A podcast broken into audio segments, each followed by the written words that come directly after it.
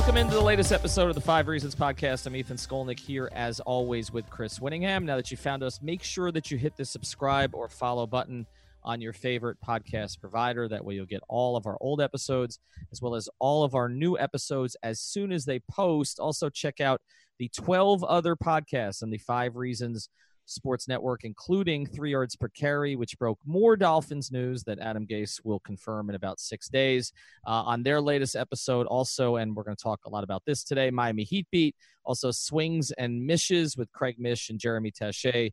Goldie on Ice will be back next week covering the Panthers and all of our other podcasts. Also, we're going to mention this later in the show, but certainly come out on Monday to the Jason Taylor Foundation ping pong tournament that's going to be at Hard Rock in Hollywood. A lot of us will be playing. We'll have a presence there, and it is a great time for a great cause. All right, today we're going to do something totally different. Winningham is not my co-host today. I'm disowning him. It's only taken about 165 episodes, but plus 2 years of a radio show. But I'm putting him in the hot seat today with two other guests, and I'm just going to moderate this thing, and we're going to talk about the Heat. And the reason we're going to talk about the Heat is because our episodes on the Heat do better than anything else. That's the real reason. But also, I feel like we just haven't done it in a while, and I feel like I want to do it differently. So we've brought on two of the 6,228 cast members of Miami Heat Beat. Brian Goins. That's unfair. It's 13. It's 13? It's 14. Isn't it 14? It was 14 for a while. Okay, it was 14. All right, we'll go with 13. One of the co-founders. Oh, I mean, you could be part of it too, Ethan. Well, I haven't decided to write. Well, I have written for it yet. Actually, we broke some Butler news on there. So we've got one of the co-founders of Miami Heat Beat, Brian Goins, who has, as he has talked about, basically started this in the basement of his basement, and Jack Alfonso. You can catch him at Alfonso Hoops. How many Twitter accounts is that for you, Jack? Because I can't keep track. I'm tired of trying to follow you in various places. Just the two now. One of them's gone, so just the one. All right, just at Alfonso Hoops. At Alfonso Hoops and at Di Brian Goins. And what we're going to do today, how old are all of you? Give me your birth date. Winningham, you start. August 21st, 1992. Brian? June 15, 1994. Jesus Christ. Jack? June 18th, 1997. Oh, look at that. Yeah. My goodness. Our birth dates are close. I think he's the youngest person in the whole network, isn't he? I think so. I think he's got Tito and Jeremy beat, actually. God damn it, you're half my age. Well, less than half. All right, so we've got a 1992, we've got a 1994, and we've got a 1997. And I thought I was going to be part of the young people. I'm still old. You're still old. I'm still old. You're still old. Washed. And you act older than me. You stay washed. That's right. Washed Winningham. So basically, I've been covering the Heat since 1996. Okay, so that predates Jack's birth. Brian was two, and Winningham was four.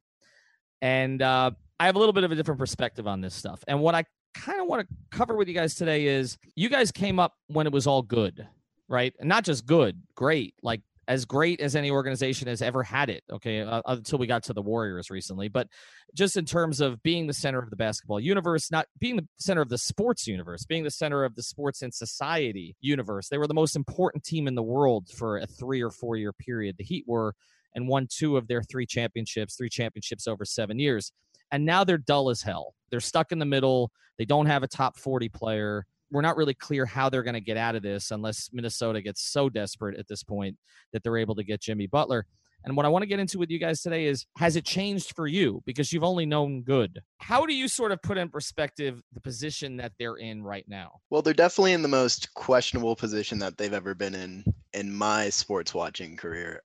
Anything before Dwayne Wade, basically. I just wasn't old enough to be aware of that. I'm still pretty confident in the organization. You can talk about Pat Riley making questionable moves, but Eric Spoelstra is really the guy for me. They have an elite coach who's not going anywhere. And you can't really say that about most of the other teams that we consider like stuck in mediocrity, like the Kings or the Suns. Any of those teams, they just don't have that high caliber coach. And it's not going to take them to like that far in the playoffs this year, but long term, they have that guy leading the way. So I'm still pretty confident in the organization. Brian, are Heat fans spoiled at this point? I think it's a mix of them, like just craving like the transaction more than anything else. I've kind of alluded to this before. They're just gluttonous to like constant stimuli in that sense. Like they just want a move to happen just for the sake of having something just go on with the team. I know the team's been kind of up and down over the last 3, 4, 5 seasons since we started Heat Beat, and it's been kind of fun just like watching them trying to figure out what kind of identity they want to just get playing into action. But it's kind of evident that a lot of the fans just want a move to be done. Whether it's Jimmy Butler or not, there's so much to be left out there for a team to kind of break apart the current roster they have. But Chris, my thing about that is this, the big three. So they had the big transactions in the summer of 2010, and then there weren't that many transactions after that, right? Like, I mean, there was Battier in 2011. There was Chris Anderson during the season. There's Ray Allen. And there was Ray Allen after 2 years. And then there were Beasley and Oden the third year, and amnestying Mike Miller. But I feel like there was enough other, you guys use the word stimuli. There was enough other stimuli with those teams, like more again than any team in history, in my view, that you didn't need the transaction at that point, right? But now it feels like that's really all that Heat fans are hanging on for. Yeah, I will say, as much as I am the guy that says 43 and 39 all the time, it's still 43 and 39. Like, there are the Minnesota Timberwolves who are, like, as much as we're talking about them with Jimmy Butler right now, like, them being the 8 seed last year is a marked improvement over where they've been, and yet it's still not good enough to really get you anywhere near championship territory, and they will feel, again, like, even with Karl Anthony Towns and Andrew Wiggins, like, they're not going to be towards the playoffs. So I'm not saying that this is bad. What I'm saying is it's, as you mentioned, dull. And I think right now it shows no signs of a future. And that is the problem. And that's what Brian's talking about with the desire for a move, is that right now you don't see an easy way out of this because you have bad contracts, because you don't have your 2021 pick, which for the Heat is, frankly, a step up on where they've been just by virtue of the fact that they've given away, you know, lots of future picks before. So this is actually a positive step in terms of how many draft picks they have. But it just doesn't feel like there's a way out of this mediocrity, because generally the league rewards you either be really good or really bad, but don't be in the middle. And that's where the Heat are and where I feel like they will continue to be until they make this big move. And I think one of the things that happens with this city and with cities like Los Angeles and New York is they feel like it's untapped potential, that because so much of the league wants to be in those places, how is it possible that those teams are bad? How is it possible for 3 years that the Lakers are bad when LeBron James wanted to be there in his heart of hearts, when it seems like Kevin Durant has a chance to go to the New York Knicks almost exclusively because of its location, not because of the organization. If you measure the organization, the Knicks wouldn't get anybody. But it's New York, and Miami is one of those places where it feels like if you were in the game. I heard some national pundits talking about this. I think it was on Bill Simmons' podcast with Brian Windhorst, which are two of the arch nemeses of Miami Heat fans. But they were saying, well, it's kind of a pity that Miami isn't good right now or isn't desirable right now, because they'd be in on all these conversations, whether, you know, like if they had better assets, maybe it's Jimmy Butler or obviously their willingness to part with them. But with Durant, maybe, you know, deciding, you know what, I might not want to just sort of glom onto this thing in Golden State, that if Miami were a desirable location right now, you'd be in that game, and Miami kind of willingly taking themselves out of that game has, I think, been the most frustrating part. Yeah, I think for a lot of Heat fans it is, and that's why you and I have been so hard on what Riley did in 2017 and 2016 to a degree, and my theory on that is that, you know, basically the way that the big three left, and not just the big three, but the way that Chalmers left, the way that Ray Allen left, the way that James Jones left, the way that Mike Miller left, like everybody left angry. And so I think as a result of that, you know, when there were players who were like, oh, Heat culture, I totally buy into it. I love it. I love Pat. I love the whole organization. It's like, okay, here's $40 million. Like that's sort of how it played out in my view. And that because they wanted to reward these guys and to sort of make amends around the league. But I want to cycle back on something a little bit. So Jack, you're in Indiana, and Brian, you're in Orlando, right? So Before we go on, because I there's something about this town I want to get into with you, go through your backgrounds a little bit of sort of where you've lived and how you became attracted to this team. All right. Well, I grew up in Fort Lauderdale, was originally huge Marlins fan, huge baseball fan. Then the Miggy trade happened. And ever since then, kind of committed fully to basketball. Helped that they got LeBron soon after. Dwayne Wade doesn't hurt. Bosh doesn't hurt. And the Dolphins being perpetually horrible doesn't hurt. But yeah, basically Miami Heat were the only game in town. I started watching sports in 2003. I actually started off with the Marlins, started off in the World Series. I didn't even know what sports was until my dad kind of like just picked up a lot of newspapers and he tossed me to the sports section. I just remember like reading every single like story, watching every single game, and kind of just slowly gravitating towards all the teams in South Florida, the Heat being one of them. And then just that year, having Dwayne Wade drafted that season, them going to the playoffs, then the year after trading for Shaq, it just kind of all fell in line for me to just, you know, gain a passion for sports and in particular Miami sports. I've lived in Miami till I was about 18. I moved to New York, went to St. John's University for a year before I decided to transfer to UCF, go Knights. And no, I just, ever since then, like I followed the Heat. Obviously we started a network together with Giancarlo Navas.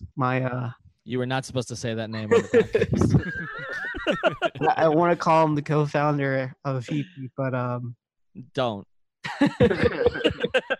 Don't.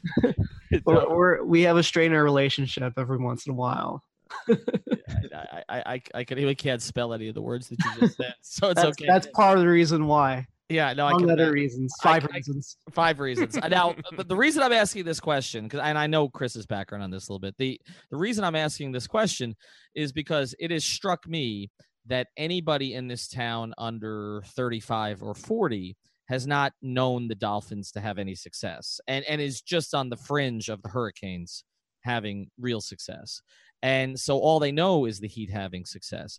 And that's why this topic is interesting to me, because I'm curious now, like with Dolphin fans, like what we're finding, even doing Dolphin pods, me writing for Dolphin Maven, doing other stuff, is that like a lot of Dolphin fans are just checking out right now. Like if it's like they were 3-0, they're 4-4, they don't have a quarterback.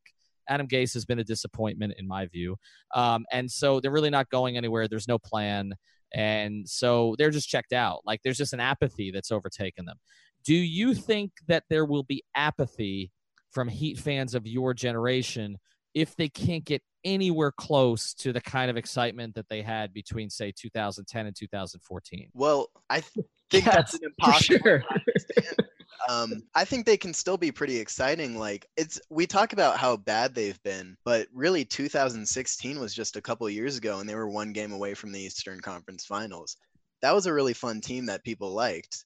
If they can do that with some relative consistency and maybe have a little more upside year to year, they're a few years off from that right now. But if they can get to that level, which I think they can with Spoelstra, I think they have the interest of sports fans, especially if you consider that the fact that the Dolphins are probably going to continue their mediocrity, the Marlins aren't going anywhere, and the Panthers play hockey. So I guess my vantage point on this would be that I agree with Brian's point earlier, which was it's apathetic until the next transaction. And I've said that the Heat were, you know, locked themselves into being the 6th seed when after they signed the Kelly Olynyk contract. And I didn't think they had enough that was attractive, but I think you're starting to see that there are situations where teams enter low leverage situations with superstars, as the Minnesota Timberwolves, in my opinion, are right now. And that's enough to get the Heat into the game. And you've seen, and we've seen in our network, how voraciously the content gets consumed when there's even a whiff of a big move. And I think the difference between what the Heat can do versus what those other teams can do is that one big move might just be enough, right? Like if Jimmy Butler gets signed, that might be enough to get them to the Eastern Finals, or, you know, in towards this upper echelon of the conference. Whereas the Panthers, as much as you talk about how they play hockey, like they had a $150 million offseason. It seemed like nobody even noticed, and it didn't even make that massive of an impact in terms of them being a playoff team. You know, the Miami Marlins just made 2 huge international signings that a lot of teams were after in the Victors. The Dolphins, they've made big moves before. Like, they've gone for Ndamukong Suh. They've gone for Brandon Marshall and Mike Wallace. And, like, they've tried to make these splash signings that don't come off. But at the very least, they get into the headlines. But it seems like the difference between those sports and this sport is if you make that headline-grabbing move, it can bring you towards the top almost guaranteed. Like, there isn't a universe in which Jimmy Butler gets traded to the Heat and they get worse or they're bad or the same as they are now. Like, Jimmy Butler will make a positive impact on this team that will make them interesting and perhaps get them in the game with future stars. So I think this period that they're in is only lasts as long as the next star. And I've like, as much as, you know, Jack, you talked about how the Miguel Cabrera trade has you out. Like, to me, it's the Astros, right? Like, if you said a couple of years ago that the Astros were going to have a massive fan base and be selling out, you know, every game, including in the regular season, you'd have thought they were crazy because they basically bankrupted a cable sports network and no one cared about the Astros. But it's only as successful as your plan is, right? If you get a successful team, I don't think there's a universe in which you really genuinely lose fans. Like, the Hurricanes fans came back after 15 years because they had one 10-0 start. Like, they had 60,000 for a game against Virginia at home. Like, you would have thought that was unthinkable. But that can change so quickly, and for the Heat, it really is just as long as their next move. We'll get back to the episode here in a second, but first, I want to tell you about another great sponsor of the Five Reasons Sports Network, and that is BetDSI.com. And the best way to get through what's been kind of a lackluster sports season here in South Florida is to bet on the games, bet the point spreads, bet the money lines, bet the over-unders, do the live betting during the game like a crazy person like Chris does here, where basically teams down 12 at the half against the Heat, but you know the third quarter's coming up, so it's going to be tied. The third quarter's coming. So you can bet against the Heat in that particular situation, or you know that they're going to fall behind by 20 against Charlotte, so maybe they'll make up a little bit of ground in the fourth quarter. We'll see how that plays out. Chris, what are some other props there at BetDSI.com? Yeah, for me, the thing that's going on this weekend that I'm most intrigued by are what I would call the minus anything teams. So Alabama, for me, has been a minus anything. No matter who they're playing, no matter how much they're favored by, bet Alabama because they're probably going to win and win by a lot. And yet, I think this is the biggest test of it. This weekend, they're at LSU, and they're 14.5-point favorites against the number 3 team in the country. They beat the hell out of Miami. So I still think you go for Alabama, and then you have Kansas City and the Rams, who for me are also minus anything teams. The Rams are actually plus something this weekend because they're in New Orleans, and that's such a tough place to play that they have them as an underdog. So that's what I'm looking at over at BetDSI.com this weekend. If you want to bet along with me, use the promo code REASON101 at checkout and get up to $2,500 matched. All right, so if that's the case and it's just about the next move, then as much as Jack talked earlier about Spoelstra, it's really about Riley, right? I mean, because that's where this comes back to, is this faith that Pat is going to make a big splash move. And this gets to my next question about the last 2 years, because since 2013, when he signed, well, let's even go back a year, since 2012, when they signed Ray Allen, okay, and that was after the Chris Anderson move. So since that point, in my view, they've had at least, if you go 2013 through 2017, at least 4, in my view, either bad or nothing off seasons. They had one that I thought was decent, okay, which was basically the re-signing of Goran and the team that they took into that 15-16 season with the drafting of Richardson and Winslow. But there are other ones. I mean, 2013 was basically amnesty Mike Miller and bring in Beasley and Oden. 2014 was, you know, we know what happened in 2014, even before LeBron left. Okay, it was Granger and McRoberts, right? So that was not a particularly good offseason, regardless of what happened with LeBron, and that you know, disqualifies it from the very beginning. 2015 I mentioned was better. 2016 not great, because I thought they did a really good job in terms of Andy and the group lining up all those signings on the short deals, but they killed it with the Tyler match. And that may have been Mickey, but they still killed it with the Tyler match. And then additionally, they lost Dwayne Wade, which we can argue about the specifics of that, but obviously for the franchise, it was not a great thing at the time. And they decided to keep Whiteside, which I was in favor of at the time, but obviously hasn't worked out. And then 2017 was disastrous in every way, in my view. And then 2018, they couldn't do anything. I mean, they brought Dwayne back, which is a good move for a lot of reasons, mostly for marketing reasons. And then they brought Wayne back at 1 year, but they weren't able to move because of previous mistakes. So if we're counting on Riley to make the move that Chris is talking about, have either of you lost faith in Pat Riley, Brian and Jack? I've lost a little faith in him. I worry about his patience and maybe his decision on what's worth going all in for. And that's kind of the problem we're in right now, is that he's decided to go in all in on a few different teams, and they still have money in those different teams. The first one, you have Goran. He spent 2 picks on Goran. He paid him a decent amount of money, and he paid Hassan. And hypothetically, that would have been a good team if Bosh didn't get into his unforeseeable health issues. But they still have money tied up there. They tied up money in that Dion James Johnson core, which is, I think, undebatably the worst move they've made. And yeah, that's the situation they're in right now, is they've gone all in on a couple of players who were either questionable or clearly not worth it. So you do have to have some doubt about his ability to measure value and not jump on the quickest opportunity to get a player of some renown. This is hard because I think Riley sees that there's not many transactions between now and 2020 that can bring the Heat back to some sort of level of competency to compete for championships, which he always talks about year in, year out. That's his goal. Even if the Heat did trade for Jimmy Butler, it wouldn't be enough for to, you know, make a run for a championship, and they wouldn't have money in free agency to either this season or next offseason to get anybody like a Kyrie Irving or a Kevin Durant. They're basically lined up for 2020, which could be nothing because you have no idea if Giannis wants to stay in Milwaukee. You don't know if Anthony Davis thinks that New Orleans has found a good mix of players that meets his ability and standards.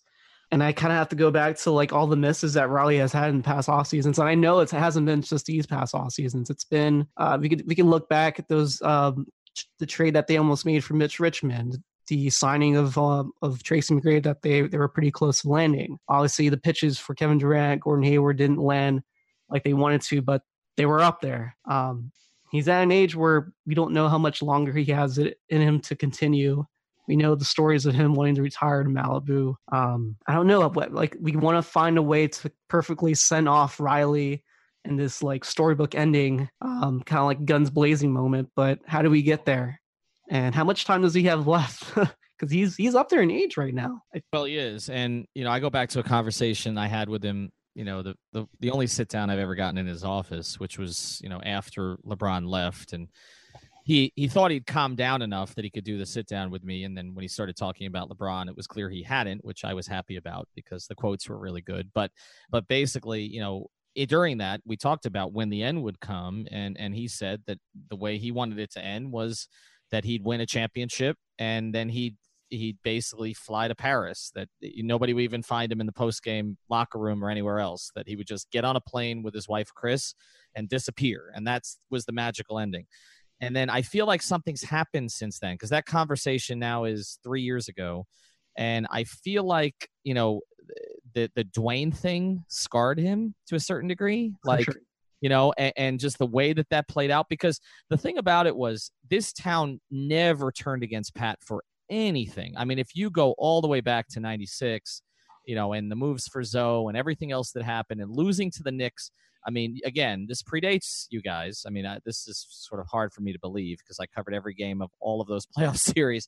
But if you go to those Heat-Knicks series, like, those were monumental failures. Like, people, you know, look at that as, you know, nostalgically now, like, oh, that was incredible. You know, it wasn't incredible basketball. It was horrible basketball. But it was incredible competition between those teams. To have 4 series go to the last game 4 years in a row, and to have the brawls and to have the controversies and to have, you know, Anthony Carter making a shot over the backboard and everything else that happened in those series. And Mashburn, in my view, as I said, at Miami Heat Beat, correctly passing up the shot to Clarence Weatherspoon and all of the other things that happened. But when you really break it down, the Heat were the higher-seeded team 4 straight years and won 1 series, and nobody killed Pat for it. It was just like to be there was enough to be in those series.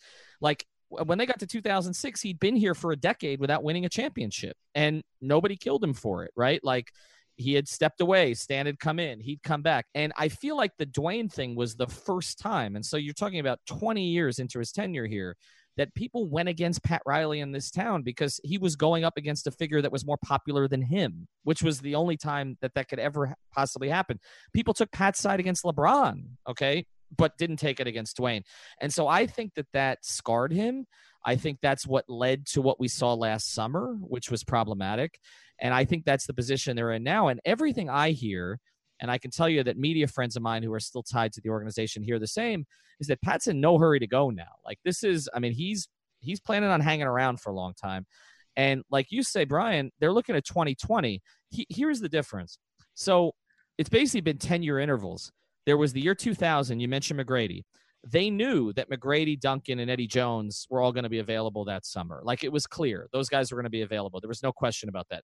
2010, there was a sense that LeBron might leave Cleveland. There was a belief that Bosh would leave Toronto. There was a belief that Joe Johnson was available. Carlos Boozer was available. All these guys, Amari would be available. All these guys would be available. Like you said, there's no guarantee these guys are going to be available in 2020. And I don't know that Giannis is going to want to go to a place like Miami, even though it's a multicultural city, because he seems to like being in Milwaukee. Like, he seems comfortable there, and it looks like he's finally got a coach, and with Anthony Davis possible. So I guess I'll turn to Chris on. This show is sponsored by BetterHelp. What's the first thing you'd do if you had an extra hour in your day? Go for a run, take a nap, maybe check the stats of the latest Miami Heat game? I've got a better idea. A lot of us spend our lives wishing we had more time. The question is, time for what? If time was unlimited, how would you use it? The best way to squeeze that special thing into your schedule is to know what's important to you and make it a priority. Therapy can help you find what matters to you so you can do more of it. I've benefited from therapy. I went through some life changes, major life events, had some difficulties, wasn't a believer in therapy, but it helped me, and it can help you also. So if you're thinking of starting therapy, give BetterHelp a try. It's entirely online, designed to be convenient, flexible, and suited to your schedule. Just fill out a brief questionnaire to get matched with a licensed therapist, and switch therapists anytime for no additional charge. So learn to make time for what makes you happy with BetterHelp. Visit BetterHelp.com/MiamiHeat today to get 10% off your first month. Again, that's BetterHelp, BetterHelp.com/Miami Heat. This now, like, when should Pat, like, we had this conversation with Levitard when we spoke to him for our pod about Pat, and he said, I'm not saying Pat's lost it, but if you were to sort of compose a narrative that someone had lost it, it would be signing Dion Waiters to 4 years. So in your view, how long should Pat be able to dictate the terms of his departure? Is it, indefinitely, or should it be sooner? I think it's indefinitely. I think he's earned every bit of trust that this fan base has given him. I think there was some people that went against him for the Wade thing, but that wasn't universal. Like, I mean, obviously everyone was sad to see Dwayne Wade go, but I think there were still people that felt like, from a money standpoint and from a business standpoint, that that wasn't a dreadful move. But I do sort of understand what you're saying, which is that there is always going to be a period in which that credit, or that sort of credit he has in the bank, is going to evaporate. And I think now is kind of when it's starting to happen, with the impatience and with the boredom of the current team, and how it's kind of Pat's fault that this is happening. So I think that he has earned every bit of that next chance, right? Because yes, he has not managed to secure Gordon Hayward or secure Kevin Durant, but I feel like his greatest job is not necessarily executing that next move, because I still have confidence he's going to execute the next move. I still have confidence that he has major credibility within the NBA. My sort of quandary right now is, do I think that he can create an attractive enough situation that you're even being considered? And that would be my concern at the moment, is that, yeah, you can get in a room with Kevin Durant, but Golden State's way more attractive. Yeah, you can get in a room with Gordon Hayward, but Boston's way more attractive. Like, if you're just sort of saying, hey, here's what we can do to build around you. We have enough to trade for Kyrie Irving and still have the Sacramento Kings first-round pick. Like, you're not beating that. And so that would be my concern at the moment, is can he get to a stage where he is a credible competitor with any of these major teams that are going to go after these major stars? And that would be my concern at the moment, is that, if you're Philly right now, you can go to a team and say, or you can go to a player and say, hey, you're going to play with Simmons and Embiid. What's the sell right now for Miami? As much as we like Josh Richardson, and as much as Justise Winslow can continue to grow, and as much as Bam Adebayo can continue to grow, are they the link to that next star? Are they the players that make this situation so attractive that you're in that game? And I just think that at the moment, that would be my concern with Riley, is that he can't build that. I have every confidence that if he gets in the room that he can execute, but I don't think that he's going into the room with the best negotiating position at the moment. We'll get back to our episode here in a second, but first want to tell you about miss-inc.com. That's miss-ink.com. It's run by Misty Buck Iglesias, and she is a social media problem solver. She does social media marketing and content writing, been doing it for more than 10 years. He's also a big Miami sports fan, including a big Dwayne Wade fan. She believes in personal, customized approaches to marketing, so she only represents businesses like Five Reasons Sports that are serious about taking visibility to the next level. Social media marketing requires much more than just a blog or profiles on a website like Facebook or Twitter. It takes smart strategy and a daily interactive focus. She's been leveraging social media for Miami businesses since 2008, doesn't believe in cookie cutter strategies or boxing a business in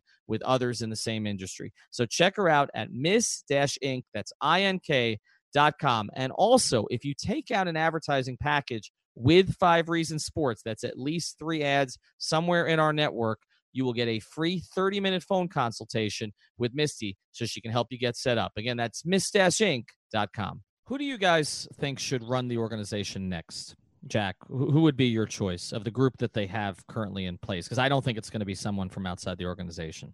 Yeah, I definitely don't think it should be anybody from outside the organization. And if anything, Pat should leave knowing that part of his legacy is that he is leaving the Heat in an incredible position. Like I said, they have Spo, who's a top 10 coach easily.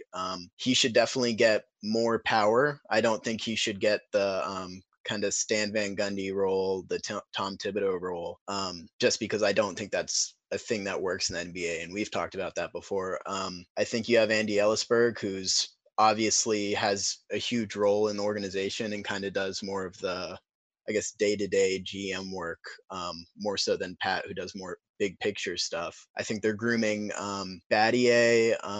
You got Nick Arison, Zo. You just have a lot of people who you don't need one person to replace Pat, because that'd be impossible. You just have a solid organization where a lot of people can take on just a little more responsibility, and you're still in a great place, and maybe even in a better place than you are with Pat, because what I worry about with Pat is that trying to leave on that high championship high and getting a little impatient. Not to say he's bad, but that is kind of a risk you run if you're entering every possible trade, negotiation, or anything with that type of mentality. You might get a little impatient. I think he's left the organization in a really good spot, and he shouldn't be rushed out, but he should be able to leave knowing that part of his greatness is the ability to build up Miami into what it is now. I agree with Jack. I'm obviously, these last 4 years have been tough for the franchise, just as far as just gaining popularity back from the fan base. Obviously, they've slipped over the past couple off seasons with signings and departures to some of the fan favorites. But I think we have to realize that no matter what happens on the roster, on the court, that front office is still stable. And not a lot of organizations around the league can say the same. So with or without Pat Riley, you can at least kind of count on that. There's someone in that organization that can take that next step. And I agree with Jack. It's not going to be just one guy. As much as we kind of believe that Shane Battier is going to be molded and groomed to be the next up and coming president of basketball operations, it's not going to just be him. Like, as much as we love him, as much as we think he's charismatic and he's great with the numbers and stats, he can relate to players and all that fun stuff, you have people like Andy, you have people like Adam Simon, who just know everything about the game of basketball, transactions, numbers, cap. It's more than just gaining relationships with players. There's so much more to it. And I think they have a good group of people in that organization that can take the next step, including Spo. I think Spo will have a bigger role as his career winds down too. And just looking at really quickly, Pat Riley, 73. I think the next gradual step for Riley would be kind of like that Jerry West role right now, and he's currently 80 years old. I can envision a scenario in which, if Pat Riley does this for 3 or 4 more years, that maybe Spo does it without coaching, and he just takes on a personnel role as kind of the next step of his career, because I feel like 13, 14 years as the coach of one team is more than enough in terms of it, you've had your fill of coaching. Now, maybe he doesn't want to do that, but even if he does want to carry on doing both, like, I'm okay with that. Like, as much as we talk about it not working, I do think it's kind of been when, all right, we don't have anything as an organization, so we're turning to one person, like the Pistons did with Van Gundy, like the Clippers with Doc, where all of a sudden we have a leadership vacuum because, Donald Sterling is gone, so Doc Rivers do everything. I do think that San Antonio, it works because we know R.C. Buford. We know that he has a real role to play. And yes, Pop has the final say, but we know that at the end, that R.C. Buford is a terrific general manager and will do a really good job. And I think that Spoelstra can kind of work the same way with Andy Elisburg. Like, he's a damn good general manager, and we know that he's really good at his job, and we know that everyone there is really good at their job. So I think that the coach-president model can work in this particular case because we know so much about the participants and we know so much about everyone that's there that they can carry on in all their roles, as you said, Jack, doing a little bit more, and Eric Spoelstra's the face of it. And I wouldn't be surprised at all if what you're talking about, Chris, plays out with Spo, because, I mean, it's not just that he's one of the longest-tenured coaches. He's the second-longest-tenured coach in the league right now, and he'll be first soon. I mean, as soon as Pop steps aside, he beats Carlisle by a few days as the second-longest for his particular team. And a couple of things to, that play into this, and I've heard this from people around Spo. One, he just got married, has a baby, has done a ton of travel. And he's also the type of person that likes to promote his guys. Okay. That he like, he's the type of person who, when David Fizdale was interviewing for the Memphis job, that the story about Spo renting out a room at the Ritz-Carlton, basically, pounding, numbers and all this stuff for Fizdale for 3 days, right. To prepare him for the interview. And if you look at their staff right now, like, there's no doubt in my mind that he's prepping Dan Craig. I mean, right. he and Dan are incredibly close. They've sat next to each other on the plane now for the past few years. He's given Dan the reins, not just at Sioux Falls, but also at Summer League. He's empowered him in a lot of ways. He sees himself in Dan. There's a lot of similarities there. And he coached a game when Spo had to leave for the birth of his son. Exactly. So I can absolutely see a scenario, now that Fizz is in New York and he's not an option, where, Dan Craig is the guy in 2 or 3 years and Spo is in the front office. Now, I can also see other scenarios for Spo. We've talked about this on the DM string. Like, if Seattle gets a team, that's going to be attractive. I mean, that's going to be very attractive because he's obviously from the Pacific Northwest. I know he still loves it up there. I know he likes that city, and that's going to be really vibrant. And if I were, running Seattle ownership, and who knows, it might be Dwayne Wade running Seattle ownership. As much as he talks about Seattle, I would think about making Eric Spoelstra my president of basketball operations up there. So I don't know necessarily that Eric will be locked in here forever, but I can absolutely see him moving, to more of a front office role. All right, I want to get into Dwayne with you guys a little bit.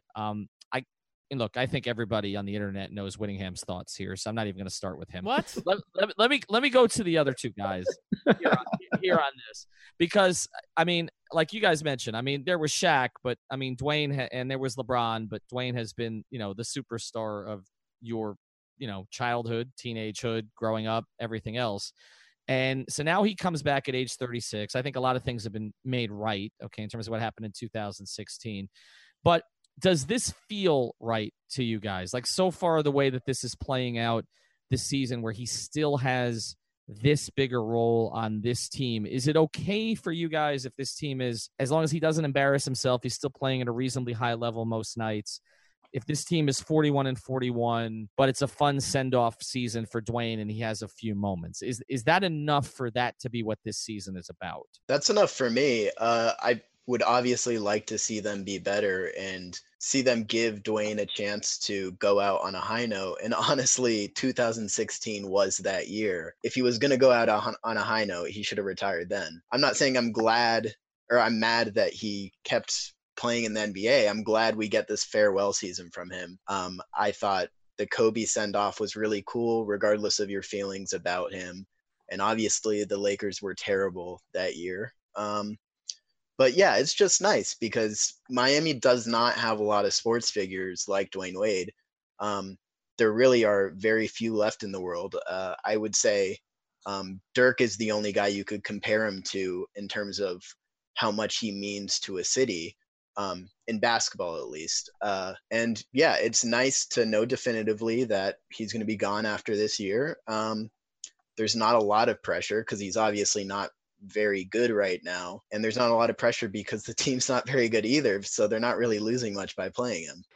I'm going to take the opposite, and I'm going to say it's not going to be enough unless they do make a trade. And that trade probably needs to be Jimmy Butler just because he has such a close tie with Wade. Like, it almost seems like the perfect way to not just send Wade off, but also to kind of pass the baton over, pass that torch over, and kind of take the new leadership over for the Heat, this new iteration with the young guys. Well, depends who they give up, but I would assume that at least maybe one or two of the young guys still stay on the team along with Jimmy. To me, that would be the best way for Heat to kind of continue on and kind of regain some momentum with the fan base. But at the same time, I think having Wade's final season, kind of having that closure, helps the fan base to take each game into stride until his very last one. Hopefully it's in the playoffs, but most likely it's going to end in a loss, which is bittersweet at the same moment. So when you guys look back at 2016 now and the whole way that played out, did the Heat make the right decision at that time? To not pay Wade? Yeah. I think so. I was obviously disappointed, to say the least, to see Dwayne leave the team. But I was always kind of on the position of the organization that, yeah, maybe they should have. Dwayne had a point that he felt like he was entitled to a little more money given what he's done for the organization. But financially, like, they're already in a terrible cap position. They weren't in a great cap position when during that offseason. They made the right move not to give him a bunch of money. And I hate to say it, but the fact that they got him back on a cheap contract and Dwayne Wade got paid, like, best of both worlds. Miami's not paying the checks. Dwayne's still getting checks. Yeah. I think hindsight 2020 probably would have been better to give away that money instead of TJ and double down on TJ, no pun intended, but Dion Waiters wouldn't have been on the team that same offseason as well. So you're looking at about $30 million that probably would have gone away this coming offseason, which could have gone you in the market to go after one of these players such as Durant, Kyrie, Klay Thompson, and Kawhi Leonard. But I also don't think at the same time that you can say, all right, well, you didn't pay Wade this amount of money, which, by the way, like they still offered him a lot of money. It was sort of variations of money that we're talking about, but I don't think you can say, well, like, opportunity cost because you don't pay Dwayne Wade is not, well, you're going to pay Tyler Johnson and James Johnson and Dion Waiters and Kelly Olynyk and all these guys that you don't like. Like, there was a lot more to be done there, and that's Pat Riley's fault, not Dwayne Wade's fault, or the signing of Dwayne Wade is not his fault. I just want to say that I do think that even if the Heat do nothing from a transactional standpoint, I think we're not really at the stage yet where the Dwayne Wade emotional tour is having an impact. Like, as Alf wrote in his piece on Heat Beat, that you don't feel that for his second to last away game in Charlotte. Like, that's not an emotional tug. The emotional tug starts to come when there's 5 home games left, or it's his final, it's his final trip to places that are actually significant. Like, maybe even his last away trip to Dallas, given Miami's history with them, or San Antonio, or Golden State, or wherever, or Los Angeles for the Lakers. Like, those are going to be where the emotions start to come in. We're not ready for that. I do think at the end of the season, even if they're in the middle of a playoff race to get into the 7 or 8 spots, because maybe a couple of Eastern Conference teams are better than we might have anticipated, I still think that emotion, even if the Heat do nothing, will be enough to carry them at the end. It's just not enough to carry you through the doldrums of December and January. Hey, it's Seth Levitt from The Fish Tank here on the 5 Reasons Sports Network. When I'm not riding OJ's coattails in the tank, I'm, well, riding Jason Taylor's coattails at the Jason Taylor Foundation. And this Monday night, November 5th, we've got one of our most popular fundraising events taking place as the Miami Dolphins legend and first ballot Hall of Famer hosts the 15th annual JT's Ping Pong Smash presented by Publix at the Seminole Hard Rock Event Center in Hollywood. Join JT and some of South Florida's best, including current and former Dolphins players, cheerleaders, local media media personalities, and more as they team up with generous community members like yourself to play in the original Celebrity Doubles Table Tennis Tournament. Yes, OJ will be there, as will Ethan Skolnick and a number of your favorite Five Reasons personalities. The Smash is a great night out for families, as it also features interactive games, haircuts, the Best Buy Fun Zone, and more. So come on out to JT's Ping Pong Smash 15 this Monday night, November 5th. Doors open at 5:30 p.m., and admission for spectators is just a $5 donation. Remember, it's at the Seminole Hard Rock Event Center, so park in the Winner's Way Garage. For more information, visit JasonTaylorFoundation.org or call 954-424-0799. So let's close with this, and let's try to do this rapid fire here. What is the absolute upside? What is the best case scenario for this season? I'll start with you, Chris. Trading for Jimmy Butler. Brian? Was that more rapid fire than... Oh, that's fine. I'll take it. Brian, what you got? Trading for Jimmy Butler and Kemba Walker. Oh, wow. Whoa. Double barrel trade. Wait. With whose assets? What are they... How are we throwing that in the trade machine, Brian? All four of Houston's first round picks. Okay. Well, here's, look. No, one thing that was thrown out, and you know, I know you guys have had both Sedano and Evan Cohen on the show, but you know, and both of them agree that Pat would never actually do this, but they believe that Pat should try to get the first round picks from Houston, and basically, if he has to trade some of the young core, then do it. Get the 4 first round picks from Houston somehow. And then what do you have that's attractive as Jimmy Butler for the first round picks? Well, I mean, again, they're hot. We're talking about protected first round picks from a team that I know they're not playing well right now, but that was supposed to be a top 4 team in the league. So you're talking about bottom of the first round. So, you know, look, could Houston use a player like Josh Richardson? I would think so, right? Like they don't Trevor Reed anymore. Okay, so they could use the James Johnson.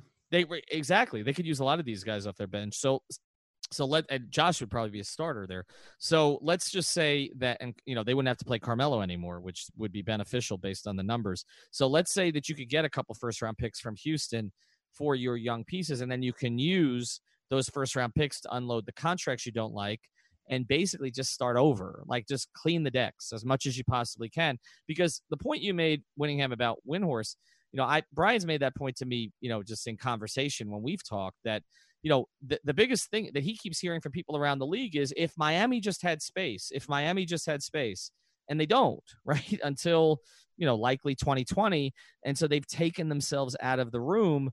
And so, you know, his feeling, and I know a lot of us feel this way, is that they should be doing everything they can to get back in the room as soon as possible, even if it means sacrificing, you know, in the present. But that's just not a Pat thing to do. So anyway, Kemba Walker and Jimmy Butler would be interesting, but don't think that's happening. All right, Jack, yours. What's the best case scenario for this season? I think we all agree it's trading for Jimmy Butler. I would add, without losing Josh Richardson or Bam Adebayo. If they can get those 3 together, I think that's your ideal situation. And otherwise, what are they? A 7 seed, an 8 seed? I tried to make the case that they may be in a struggle for 7 and 8 if Charlotte and Detroit hold up the way that they've held up early this season. But do you guys see any scenario where they don't make the playoffs? No, not at the moment. I think so. You do? Yep. We've already seen the team get injured starting off the season. We know that Goran Dragic is now dealing with a foot issue that he says is not surgery. He doesn't need surgery for, but he's still taking cortisone shots for. So, if you lose Goran or if you lose Hassan again for extended stretches, it could put the team back to that position where they were 2 seasons ago. I just don't see a world where, so Milwaukee, Toronto, Boston, Indiana, Philly, those are the 5 teams that we know. Like, right. Are they going, like right now, one of these teams would have to be better than Miami. Well, Washington's probably the most likely, but good God, they keep drifting further and further at the bottom of the conference, and they need to make a trade. Can you change my pick? There. No, it's actually John Wall and Jimmy Butler, not Kemba. Oh, yeah. I agree. Like, and a lot of people in Washington think that like that's an untradeable contract just because of like how expensive he gets towards the end, but I'd do John Wall in a second. Like, that dude's a playoff series winner. Like, I think if you had John Wall against Philly last year, like that might get you to a place where you can be a lot more competitive. Like, I don't think it would take that much. Like, I think you can even give them some garbage that you don't want, particularly if you take Mahinmi back. So I absolutely think they can make that trade. I would rather have John Wall than Jimmy Butler, actually. If you're talking about where the money's going to be at the end of that thing, I would rather have John Wall. I think John Wall's got a bigger potential case of a career-damaging injury. Like, Jimmy Butler has nagging injuries that keep him out of 15 games a year, but none that will keep him out for a season. I think John Wall has a much better chance of that happening. That would be my concern. But Jimmy also, you know, has played, and I know there's been some dispute on this, and Christian Hernandez has kind of pushed back on this a little from Heat Beat and talked about Jimmy's early years and not playing much, but he's played a lot the last 6 years, a lot. Okay. And Luell looks like he's 85 years old at this point. Noah completely broke down. Rose is resurrected from the dead. I'm not convinced that's actually the same person, but scored 50, but we know what happened with him. I'm just not totally convinced that Jimmy's going to look great at age 32, 33, 34. It's never really been a question about Wall's conditioning either. And honestly, if you're talking about attitude, you know, I've never had a problem with John Wall's attitude. Like, I know there are some that don't like him. Colin Coward's taken some ridiculous shots at him, but like I every time I've dealt with it, I'll tell you this is just personal experience dealing with both of them. I like John Wall a lot better. Maybe that's bias in this, but I also, although John Wall has had issues with Brad Beal and others, I always sort of get the sense it's not his fault. Whereas Jimmy's had an issue with everybody, like everybody but Dwayne. He had issues with Noah. He had issues with Rose when they were together in Chicago the first time. And then obviously he's got issues with Towns and to a lesser degree Wiggins. Now I'm going to poll that tonight, guys. Who would you rather have if you could just have one?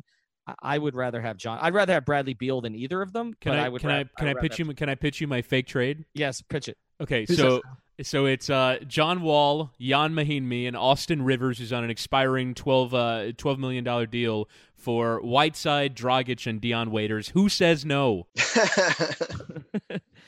I think both teams might say yes on that, to be honest. Oh, really? I mean, Washington just needs to fix it. Like, they need to do something. They got to split up that backcourt, make Beal the star, make Porter the complimentary piece. And I'm giving you back your starting point guard and your starting center, and maybe someone, if Dion Waiters ever gets healthy again, that can contribute off the bench. Well, you also got Dwight there right now, right? Dwight. Imagine Dwight with Hassan. I didn't even consider that. That's brilliant.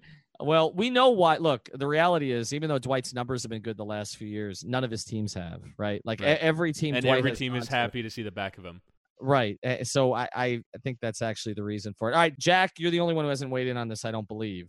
Is there any chance they don't make the playoffs? Health permitting, I think they're a playoff team. Brian mentioned this, but there's always a chance that everything can collapse, and you just don't really have a playable roster. He can't stay healthy. Yeah, but like if they can stay somewhat healthy, they're a low-end playoff team. And that's just kind of a testament to how bad the bottom of the East is. Check them out at Alfonso Hoops, at by Brian Goins, and if you really want to, at Chris Winningham. I'm at Ethan J. Skolnick, also at 5 Reasons Sports, although all the bad tweets about the Heat are Chris. We'll talk to you soon. What? No, Jack has the best tweets. They're all trash.